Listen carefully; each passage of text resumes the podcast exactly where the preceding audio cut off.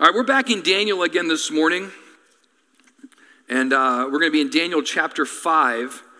And I'm not, we're going to actually kind of scan through the entire chapter. So if you have a Bible, you'll want to have it out with you uh, throughout the service. If you have it on your phone, I will trust you to stay focused on the text and not Twitter and ESPN right? I, I, I know that you are mature people and that you are faithful to the Lord, and that's what you'll be doing today and not playing Fortnite or Minecraft while we're here, right? Okay. So, Daniel chapter 5 is where we're going. But the real key to this passage, right, the, the whole thing tells us a story and reveals to us who God is and something about us and, and application points. But the real weight of this passage comes in, I believe, in verse 22 through 20 and 23. And I want to read that to start. In this big showdown that we're about to hear about, Daniel says, with all this boldness and all this courage as an old man, says to this young king, You, his son Belshazzar, have not humbled your heart, though you knew all this. But you have lifted up yourself against the Lord of heaven, and the vessels of his house have been brought in before you, and you and your lords, your wives, and your concubines have drunk wine from them. And you have praised the gods of silver and gold, of bronze, iron, wood, and stone, which do not see or hear or know, but the God in whose hand is your breath and whose are all your ways, you have not honored. Right there, I believe, is the key to understanding what's happening in this passage. The whole thing hangs on that interaction right there. So, we are talking this morning about Daniel 5. It is a well known passage. You've probably heard the phrase before that you've seen the writing on the wall. It comes from this passage right here. It has its origin right there. And the writing on the wall, when we say it, we might say that, hey, I, uh, I love, I love my Philadelphia sports teams. And there's a good chance that they're going to break the bank to sign a mega superstar in Philadelphia. It's a good chance that Bryce Harper is going to get 10 plus years at over $300 million, which is the stupidest thing they could do, right? The writing is on the wall. The ticket prices are going to go up, and we're going to fail miserably and have this huge contract. And what, when we say the writing is on the wall, what we mean is we can see impending doom coming comes from this passage right here. So here's what's going on. First four verses, like I said, you're going to need your Bibles this morning. First four verses, Belshazzar, the king, has this display, a spectacle of power. He gives this, this huge party. In verse 1, we're told that Belshazzar uh, is, is, um, has a great feast with a thousand of his lords and drank wine in front of them. King Belshazzar is the son of Nabonidus which is a cool name, isn't it? King Belshazzar is a descendant of King Nebuchadnezzar. Some are suggesting that he's actually the grandson of King Nebuchadnezzar. Some suggest that he's the orphaned son of King Nebuchadnezzar, who was adopted by Nabonidus, which is weird in and of itself, but it's possible because King Nebuchadnezzar had a host of wives and concubines, and he was not the most rational person in the whole world. Grandson to me seems like a pretty good answer, and that's the one I typically go with when I'm reading through this, this passage, but there are competing uh, voices there. The events of chapter 4 that we just saw last week, remember, uh, King Nebuchadnezzar was humbled and uh, crawled around in the grass and ate ate grass like an ox and had his sanity taken from him. All of that is likely 30 years in the past now. Last, last week was 30 years removed from the previous chapter. This one's probably 30 years removed from the, the last week's chapter 2. And once again, what we see is that God has preserved his word. But not every detail of life is preserved here. He is preserving for us important pieces to help understand who he is and what he's doing in the world. And he's revealing that through this. So Belshazzar hosts this large, extravagant banquet and invites a thousand of his lords and nobles. And in front of these lords and nobles, he, he, he committed what was a cultural faux pas he was not, the king wasn't always seen partying and reveling with the people he was hosting and at his good graces, but this king positioned himself in front of the lords and took part, took part in excessive drinking and partying in front of all these people. And as the king, they partied into the evening. Actually, while they were doing this, the Persian army, who had recently destroyed Nabonidus, was probably camped outside the city. So while the demise of their empire was close at hand, they celebrated. They rejoiced. Either they were unaware or this was just a foolish attempt to boost morale for the final showdown. It's likely that as the wine begins to flow around the room, that the king lost some of his inhibitions, as, as is what happens. And he issues a commandment that the articles of gold and silver that his grandfather, King Nebuchadnezzar, had taken from the temple of God in Jerusalem, he wants them. So he sends, hey, go, go and bring me the sacred articles of worship that we pilfered from the Jews. Go get them and bring them here. So he comes and he brings them in. And in this celebration, the attendees of the party fill the vessels, the holy sacred vessels of the temple of God, fill them with wine and drink from them in their rebellious feast. And they use them to toast and to praise the gods of Babylon. Now, now, they're there are so many connections that we could draw from that to our lives. And I didn't see them all at first until a couple days ago. How many times, I'm just going to call a quick timeout. How many times do we receive from God sacred gifts and rather than submitting them and using them for the purposes he desired, we twist and distort them to build our own empire. We twist and distort these sacred gifts that he's given us to use for our own glory, to worship the gods of this world. You may, you may think, well, Matt, what, what sacred gifts are you talking about? Articles of temple? No, I'm not talking about articles of the temple. I'm talking about the gracious gifts of God, like relationships, sex, food, drink, careers, relate, families. I mean, we receive from God these amazing sacred things. And rather than worship Him with them, we twist them and turn them in to worship ourselves. We are not much different than Belshazzar, if we're honest here this morning. We take and consume sacred things and don't worship God with them but instead do deplorable things with those sacred gifts. So, why would, back to the story, why would Belshazzar do this? Well, he does it for the same reason his predecessor built a statue and demanded that everybody worship him in an attempt to distinguish himself from all the other kings of this world.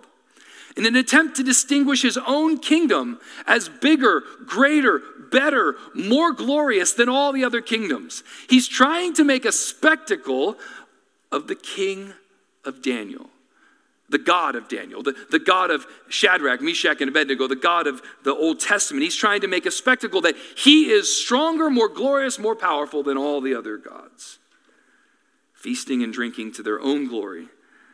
And then all of a sudden, we get a terrifying message in the middle of all that.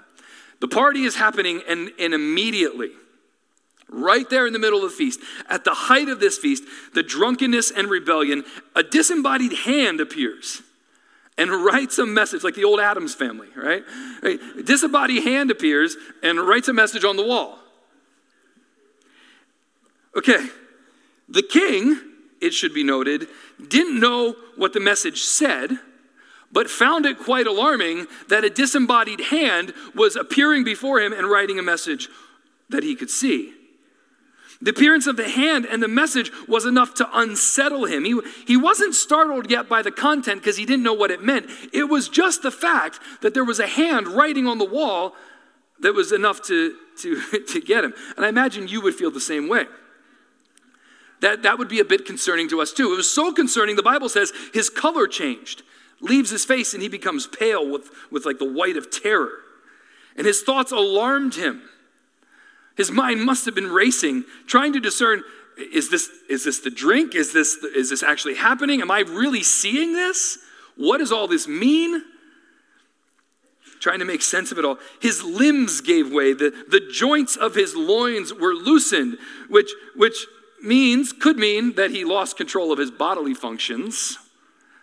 could also mean that his, that his hips and legs were just unsteady. You ever see somebody so terrified they're unsteady? I'm going to tell a fun story right now. This is a good one.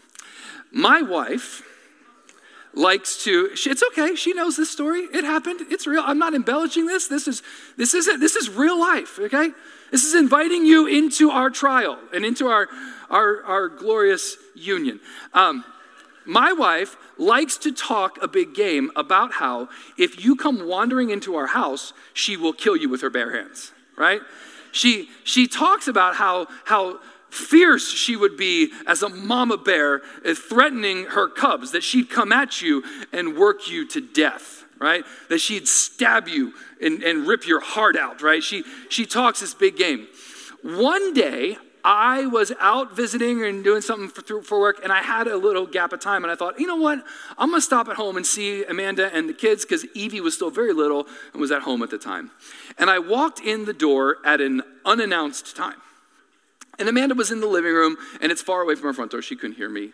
And uh, so I thought, oh, this will be great. I get to see the kids. I walk into the living room, right? And I announce my presence with a hello. And her joints gave way. She, she turned and looked at me with terror in her eyes, and she did this. and I looked at her that's your plan? Like that? That's, we need to get you a gun. That's your, that's your plan, right? You're, you're just to shrivel into a ball? Are you, an, are you an armadillo? Like what? What are you doing? His joints, he was so terrified that his joints gave way, right? He's, he doesn't know what's happening. His knees knock together, and he calls loudly for the enchanters Bring me people to figure this out. Bring me somebody who can help me. And so he, he gathers the Chaldeans. We've been in this situation before a couple times, haven't we now? He gathers the Chaldeans, the enchanters, the magicians, the sorcerers, everybody who's powerful and influential. You guys all come. If you can figure out what this means, you know what? He says, I'm going to make you the third highest person in the kingdom. I'm going to clothe you with a purple robe. I'm going to hang a gold chain around your neck.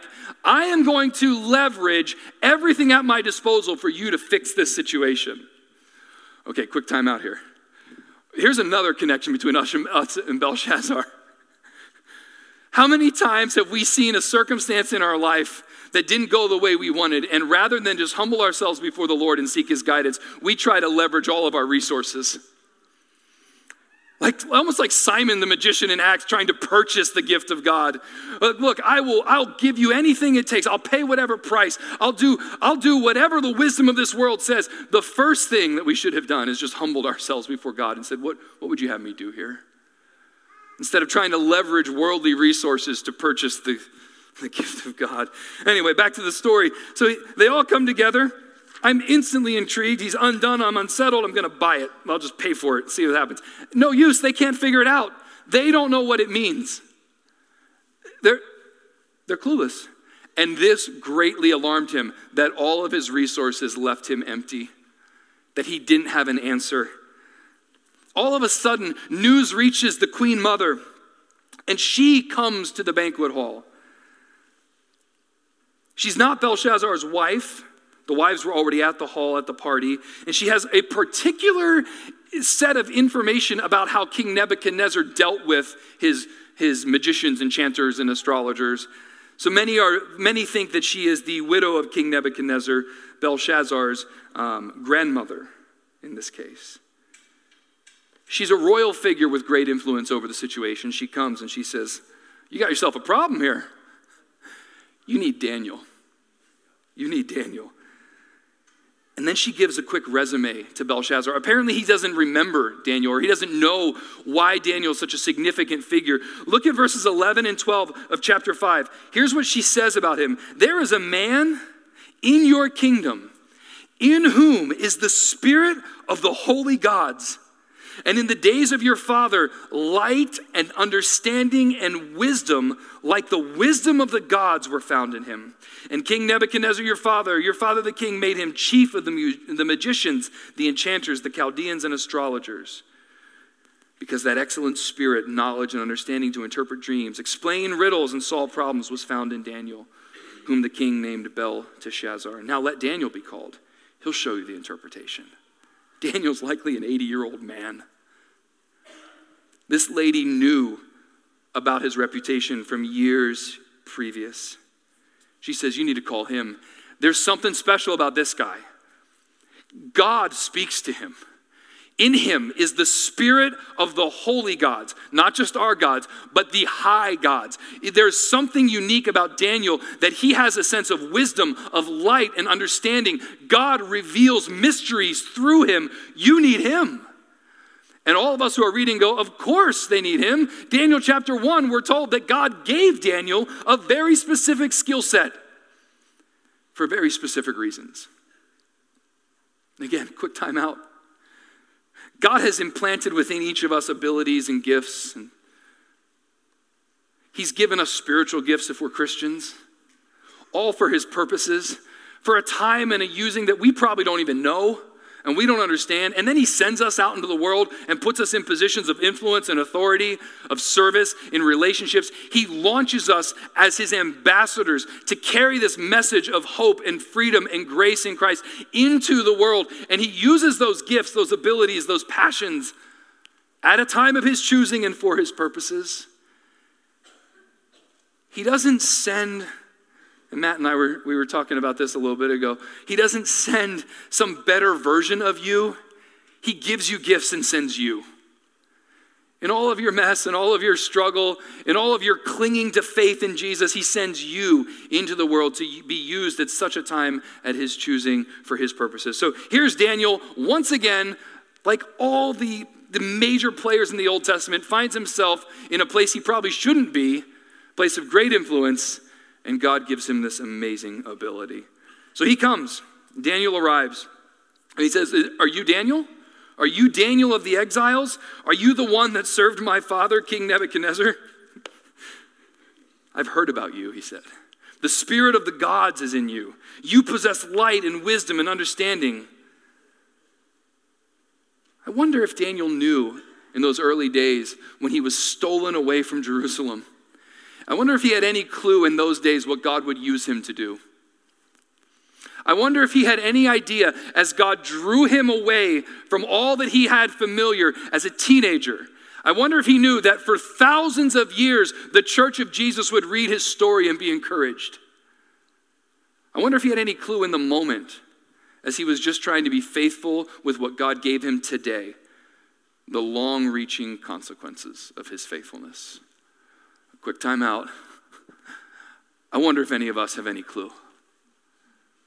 Do, eh, do you realize? I mean, today, right now, today, with what's in front of you, the people that you interact with, the circumstances are there, the choices that you have to make, do you have any idea how the choice today impacts 20, 30, 40, 70 years down the road? And the answer is no. You have no idea. God, in His mercy and His wisdom, in His sovereign providence, can take all of it and work it for His purposes. Your calling is the same as Daniel's, the same as Shadrach, Meshach, and Abednego, the same as every saint of God from the beginning till now. It's to be faithful today with what God has placed in front of you. Daniel says, I'm your guy. That's me. King says, Look, today is your lucky day, Daniel. I know you're an old, decrepit dude, but I am going to make you the third most powerful person in all the kingdom. I'm going to clothe you with a, a robe of purple. I'm going to hang a gold chain on your neck.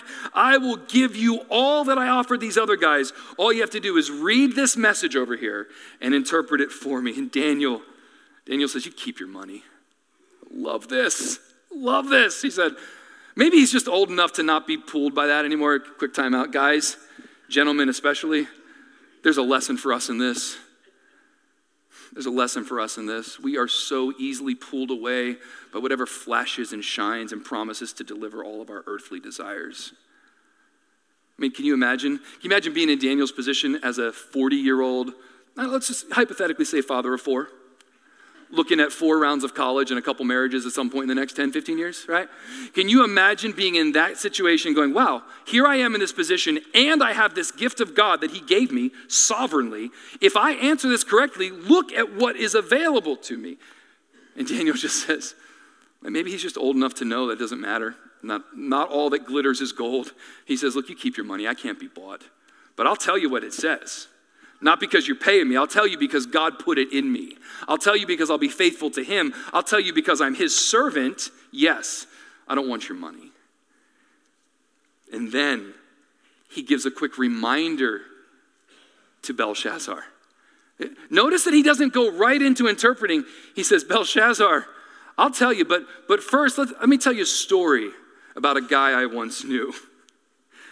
Your grandfather, King Nebuchadnezzar, look at verse 18.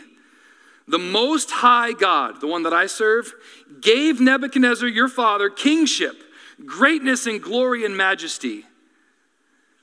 And because of the greatness that he gave him, all peoples, nations, and languages trembled and feared before him. Whom he would, he killed, and whom he would, he kept alive. Whom he would, he raised up, and whom he would, he humbled. Okay, stop right there. The God of heaven gave to Nebuchadnezzar this amazing kingdom. The God of heaven built him up set him on the throne, established him, and granted him the freedom to lead with that kind of authority and majesty and glory. He had been given so much that the world trembled before him, that nations sought his help. He had the power in his word to kill and grant life. He was the most powerful man on the planet, he says. But, verse 20, when his heart was lifted up and his spirit was hardened, so that he dealt proudly, he was brought down from his kingly throne and his glory taken from him. He would not humble himself before God, the God who held in his hand life and death, the God who appointed him, the God who gave it all. He would not humble himself before that God. Instead, he lifted himself up and hardened his heart against the Lord, set himself against God, which is what we studied last week. He walked on the roof of the palace and he said, Look at this great kingdom that I have built. And while the words were still on his lips, his sanity left him and he was brought low. The apple has not fallen far from the tree. King Nebuchadnezzar was driven from among the children of men. His mind was like that of a beast. He dwelt with the animals. He ate grass like an ox. He was wet with the dew of heaven until until he knew that the Most High God rules. Belshazzar, he says, you have not learned from him. Remember those, those verses we said at the beginning? Here it is, right here. Belshazzar, you are committing the same error that Nebuchadnezzar committed. You have not heard and understood the story of the God who is most high. You have puffed yourself up. You've set yourself against him. You've taken sacred and holy things and used them to profane the name of the Most High God and to worship your own gods, gods of iron. God's interesting that he goes with iron and bronze, isn't it? Remember the statue, Daniel chapter 2? He goes to, you worship gods of iron and bronze, gods of, of wood, gods who can't hear, gods who can't see, gods who can't speak and yet you ignore the one living God who holds your life in his hand. Said, You have not learned. Shame on you, King Belshazzar. I love Daniel's boldness. In this, in this season of life, he has seen God. He knows God. He has seen the hand of provision and deliverance. He's seen the rebellious kings of Babylon, and he knows how God has brought them low. And he knows his calling as a voice of truth in a broken generation. Quick time out. God has sent the church of Jesus to this generation for such a time as this. To be servants of the Most High God, to refuse to bow the knee to the kings of this world, to stand firmly committed to the truth of who God is, and to speak with boldness and passion and love and conviction that there is a God in heaven who is to be served. There's a race to be won, and we are to bow our hearts and lives to that King. Shame on you, he says. I'll give you the interpretation. He says, The hand is a divine judgment. This is not just some hallucination. This is a divine judgment from God. And it says, Mene, Mene, Tekel, and Parsin, which is great. But what does that mean? When translated, he says, here's what it, here's what it means, verse 26. He says, Mene, numbered, that's the word for numbered. Says, God has numbered the days of your kingdom, He's brought them to an end. he looks at him and says, I hate to tell you about it, it's over. God has numbered the days of your kingdom, it's done. Time's up. It's over for you. Tekel weighed your deeds, your administration, your kingdom has been evaluated by God Himself. It has been weighed in the balances, and you have been found lacking, sir. You are in debt. You are guilty before God, and you will receive the appropriate punishment.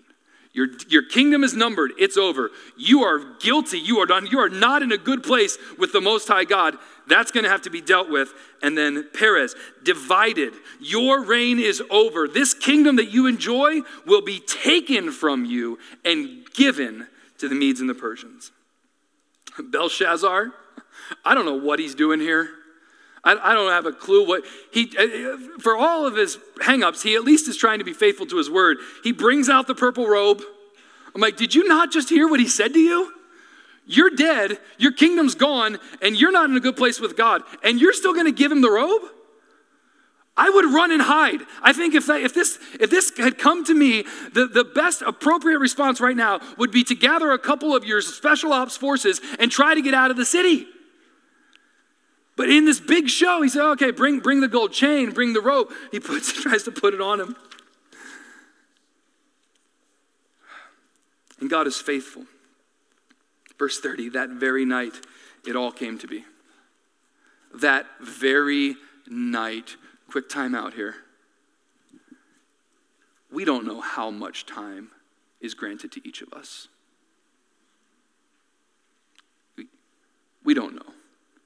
You don't, maybe you're here today and you're hearing the sound of my voice, and you're in a position where you've not yet bowed your knee and your heart to the King of, of, of the Old Testament, this Most High God and you're weighing the options and you're trying to put it all together and you think you understand that Jesus was the Messiah who died to set you free from sin and you need to be made right with God and you realize you can't do it on your own. You can't be a good law keeper and, and be so moral that God is just wowed by your morality. And, and you're here today and you still have yet to bow your knee and your heart to that God. I want to encourage you. I'm not trying to frighten you. I'm just trying to be honest with you this morning. You don't know how long you have. Seek the Lord today while he may be found. Today is the day of salvation. If God is stirring your heart, you respond to him. If he's leading you to repentance because of a conviction of sin, then respond to him. Don't harden your heart, don't sear your conscience. That's a gracious gift that the God of heaven would be drawing you, speaking to you, a rebel and an enemy, and calling you to his grace. Don't walk away from that. This guy, I, I, wonder what would have happened if in that moment he just hit his knees and said, You're absolutely right. I repent. I need to worship this God. But we'll never know. Because when confronted with that, when confronted with that harsh conviction, he hardened his heart and he wouldn't bow. So that night, Belshazzar is killed, the advancing armies take over. Darius the Mede is given the kingdom. 62 years old. Words are specific and precise, they carry great weight. Notice it says, it does not say that Darius the Mede conquered the kingdom. It doesn't say that Darius the Mede grabbed hold of the kingdom. It doesn't say that Darius the Mede did anything to go and take the kingdom. It said Darius receives the kingdom. Because there is a most high God who rules over the kingdoms of earth, Daniel chapter 4 last week, and he appoints who he will. He lifts one up and he puts another down, and he sets above the kingdoms of the earth the lowliest of men. Daniel, Daniel is, is reminding us that in the, in the showdown between Belshazzar and the pride of Babylon and the Most High God, he's telling us definitively who wins. The Most High God. And he has appointed the successor to Belshazzar, just as he laid out in his prophetic visions. All right. So what? What does all that mean for us?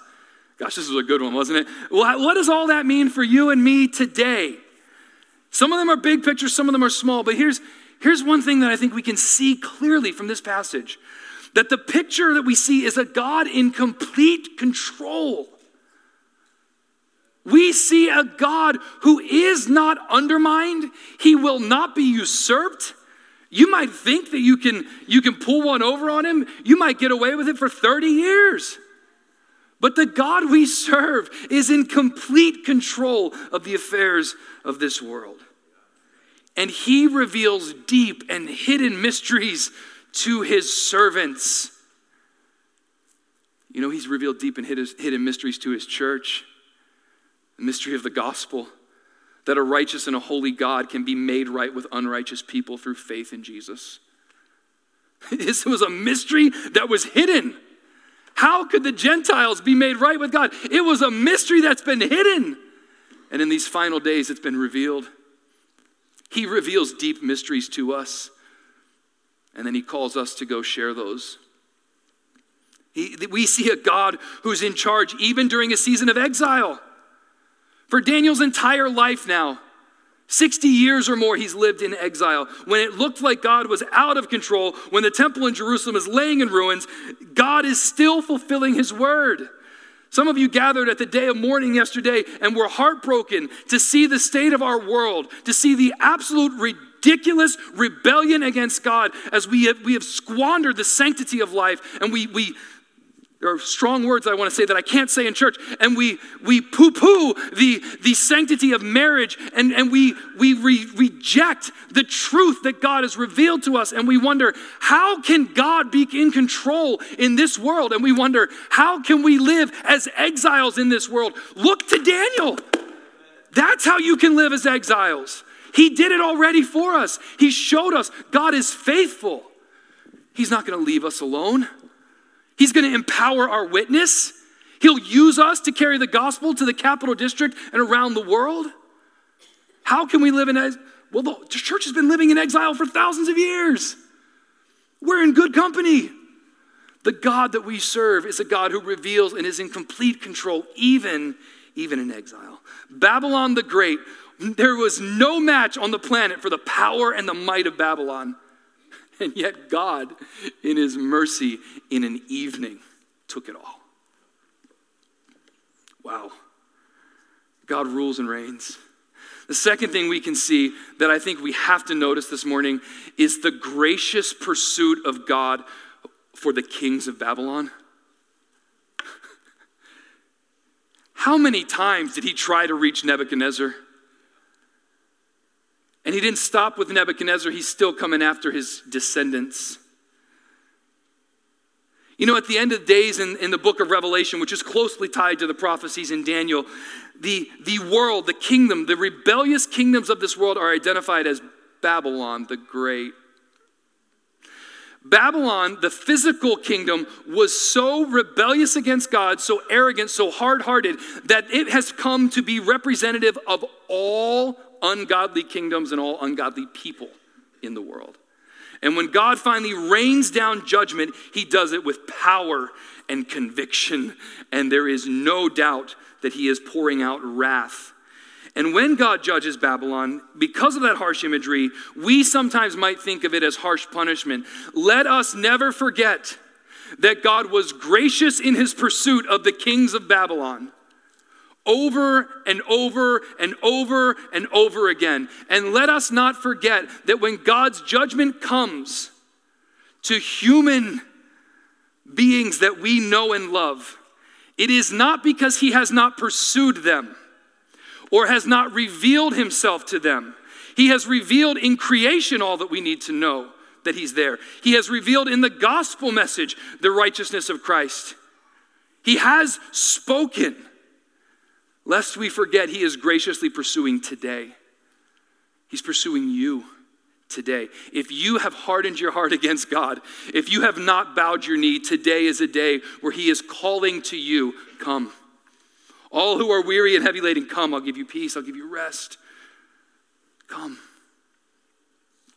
I love that he continues to pursue, even though the kings of Babylon were a mess, because he continued to pursue me Even though I understood the basic truths of the gospel, I had not yet applied them through faith to my heart, and He didn't give up on me. And some of you have friends and loved ones you've been praying for for 30, 40, 50 years that God would open their eyes to see the truth of the scriptures. Continue to pray, believing that the God we serve pursues faithfully by his grace, revealing himself. And don't give up. Thirdly, today, our response to God makes all the difference. Pride and rebellion against him leads to humiliation. Nebuchadnezzar, walking around in the field like an animal. Nabonidus, destroyed. The kingdoms of this world, Daniel 2, brought low by the kingdom of Christ. Belshazzar, here in this passage, killed and humiliated. But humility before God leads to exaltation. Isn't that the great paradox of the Christian faith? Pride and arrogance before God leads to humiliation, but humbling ourselves in the sight of the Lord, He lifts us up. And we have to look no farther than people like Daniel, Shadrach, Meshach, Abednego, Nebuchadnezzar in his moment of, of clarity, and all who would seek and be found in Christ. There is a message in that to all of us today. Humble yourself before God lay down the, the articles of warfare, lay down the, the sacred things that you're using for yourself. Lay down your own desires, lay down your own dreams, lay down the life that you've created for yourself in your mind, lay it all at his feet and surrender to him. And ask of him, What would you have me to do with all of this? Seek him today while he may be found. Who knows? Who knows what today holds for us, for me, for you? Seek him while he may be found. Refuse to set yourselves against him, and instead find the joy of worshiping him and submitting to him. Let's pray. God, we thank you for your word. It is powerful and it cuts us to the core. And we have seen today so many places where we find ourselves, unfortunately, on the wrong side of the story and yet we are reminded of your gospel love for us. That even though we have failed, you have sent Christ to redeem us. And those of us who have been walking with you, we know that we are secure in you, that we are rooted in you, anchored in you. God, remind us again today of the greatness of that gift. I pray for those in the room who are struggling with, with hard heartedness. Maybe they see in themselves too much Belshazzar.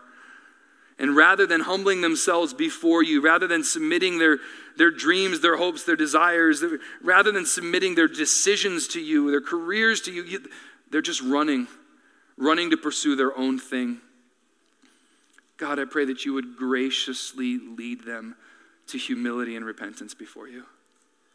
I pray that they would that they would hit their knees before your strong hand forces them that today would be a gracious response, a loving response, a, a humble response to you.